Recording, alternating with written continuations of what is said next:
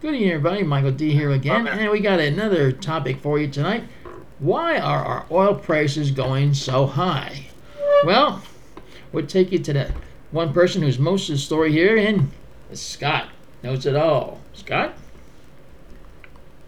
Hey, everybody. Good to see everybody on listening in, and I doubt very much this would be on mainstream media because uh, the Biden administration is mainly focused on how many barrels of oil um, we have. They're not. I mean, I'm sorry, it's the opposite. They're focused on the price of oil, and of course, trying to bring the prices down. But unfortunately, um, it looks like Saudi Arabia and OPEC they're going to cut production from 10 million barrels a day to 9 million barrels, which is a huge cut for them.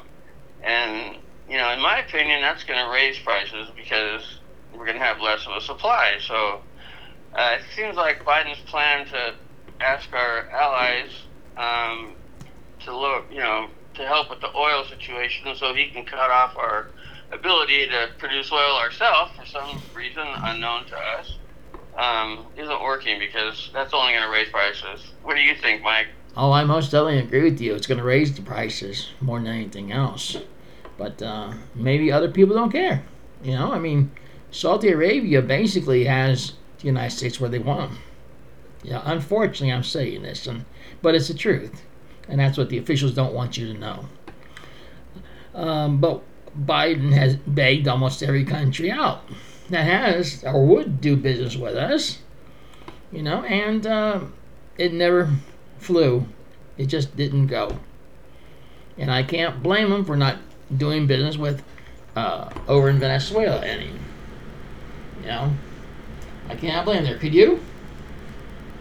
I know. You know, so I mean, I just can't see doing business with a foreign country as as uh, as uh, Venezuela is. I'm sorry, but why is it that we can't bring the drilling of our oil back home? That would put millions of people back to work again, and that is what we need in this country: more people back to work. Now, instead of uh, let's say Biden, um, for instance, is concentrating on getting this oil from overseas where we're going to pay through the nose for it. Well, why doesn't he concentrate more, like pre- uh, former President Trump did? Why don't he concentrate more on drilling back home to put more people back to work? What do you think about it, Scott? I think that is common sense, and unfortunately, that's not something in abundance right now. Um, you know, it's, it's just kind of funny that in June of 2023, Biden goes to Saudi Arabia and, and denied the fact that he was, you know, trying to get oil prices lowered, but we all know that's why he went over there. and now they're, you know, um, you they're going to make this deep cut in its crude output, and um, you know, they're focused on prices for American consumers, not barrels, and prices have come down um, since last year's. But um, and and this official that was speaking declined to be named, but um, they believe that supply should meet demand, and we will continue to work with all producers and consumers to ensure energy markets support economic growth and lower prices for American consumers. Well, that's all you know, fine and good to say, but you know, just because they say something doesn't mean it's going to happen. Hmm Because Saudi's energy ministry said the country's output would drop to 9 million barrels per day in July, which is coming up pretty close, from around 10 million barrels in May, and that's the biggest reduction in years, which is part of a bid to raise prices. So the White House can say all they want about how they're lowering oil prices, but when you go to the pump and you start, and July comes around, of course, that summer, I mean, the, of course, they want to get rich. They want to raise the prices. You know, they don't care about us. You know. Of course, they don't care about us. You're right. Mm-mm. The rich get richer and the poor get very poor. So it's a known fact. It's been Yeah. around for for uh, hundreds of years. You know, it's the beginning of time. Yeah. But you know, as we said, you know, the supply the supply should meet the demands. Okay, you know, that's that's the way it should be. You know, uh, you can't say I'm just going to focus on the price and not the barrel. you cut somebody's throat either way when you do this. You know, if the price Yeah. goes up, you're cutting the little guy's throat. You know, whatever it is. You know, and if you go down, they cut the oil supply. They're still getting their throat cut, either way. And that's not right to do to the consumer either. No matter which way you look at it, no matter what which way you slice it, it's just totally wrong. You know, It- Yeah. you know it's not right. So, with that being said, I'm getting like, uh, I'm not getting screwed. Yeah, sure. I, would rather ride. I'd rather ride a bicycle or something like that.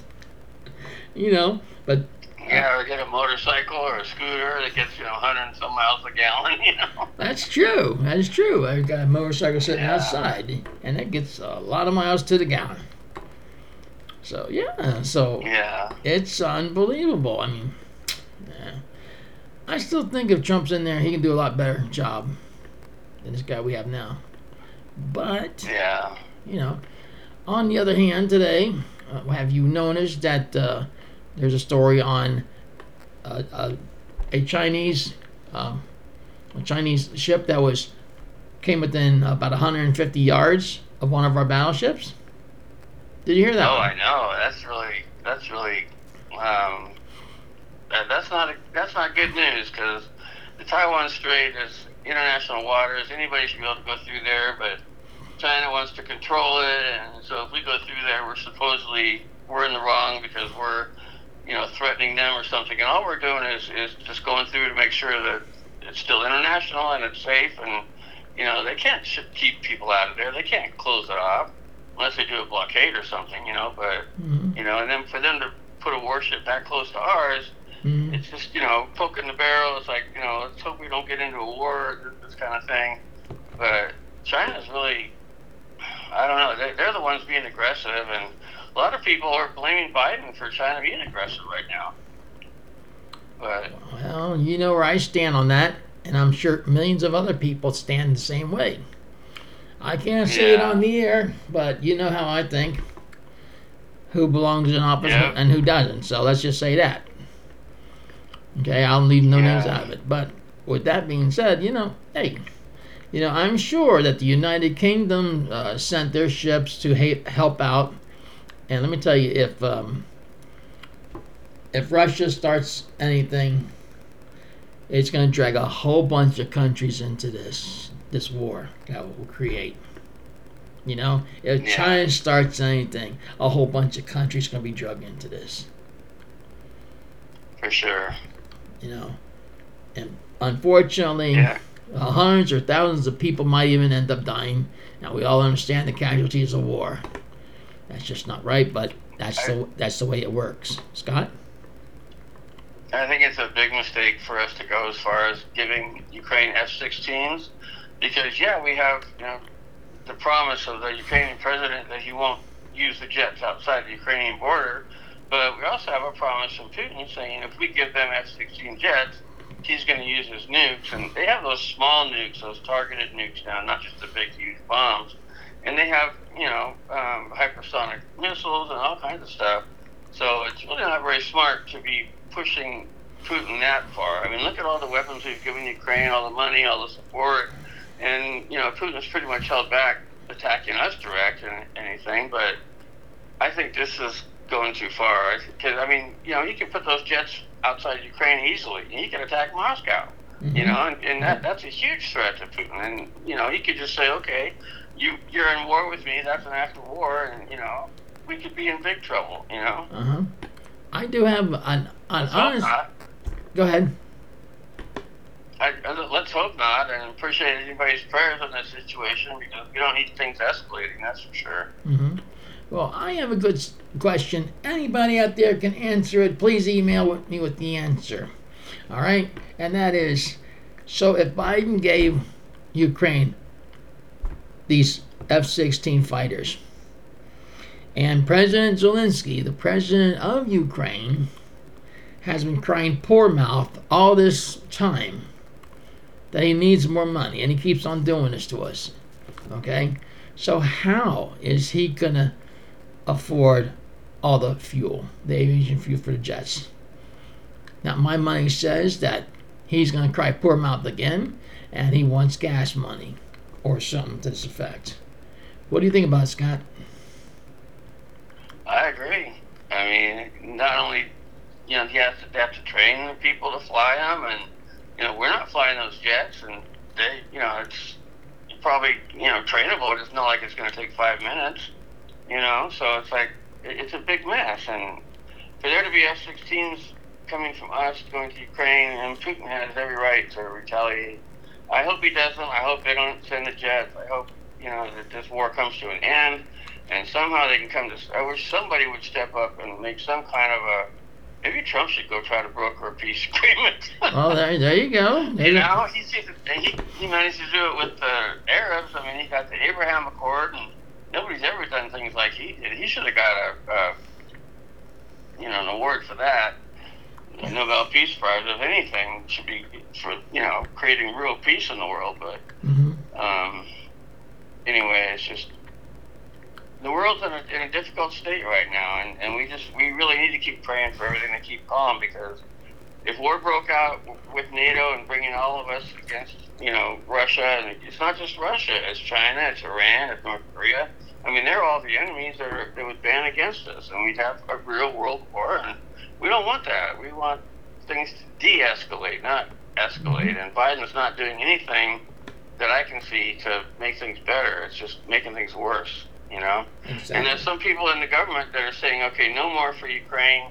I'm not going to, I don't think anything more should go to Ukraine. It's like I finally saw somebody say that. I'm like, oh my goodness, they're waking up, you know, because we need to stop. hmm We've done enough, you know, in my opinion. Well, my, my question would be so we sent, what, a trillion dollars to them already or more? Well, Uh, I don't know the exact amount. I don't think it's that much, but we sent a lot of arms and a lot of aid, and Okay. who knows where it all went. But all right, fair enough. So where's the money coming from to replenish all these arms and, and planes and what have you? For us, the American big people. question. The American people. Yeah. Will we have enough to replenish our arms and and our, our fighters and what have you? Hmm. Nobody thinks nobody thinks about this before they give it away. Yeah. You know, so you know, with that being said, it's that time again. Where we gotta say goodbye. So with that being said, we hope you enjoyed tonight's show. For myself and Scott, we always like to bring the truthful news to you. What mainstream media won't give you, we'll give it to you. Just tune in. And with that being said, good night. Eat the proper foods. Stay in good health. May God bless. We're out here. Good night, everybody, and thanks so much for listening. And we'll be here next time, bringing you more of the truth. And take care, and God bless. Bye bye.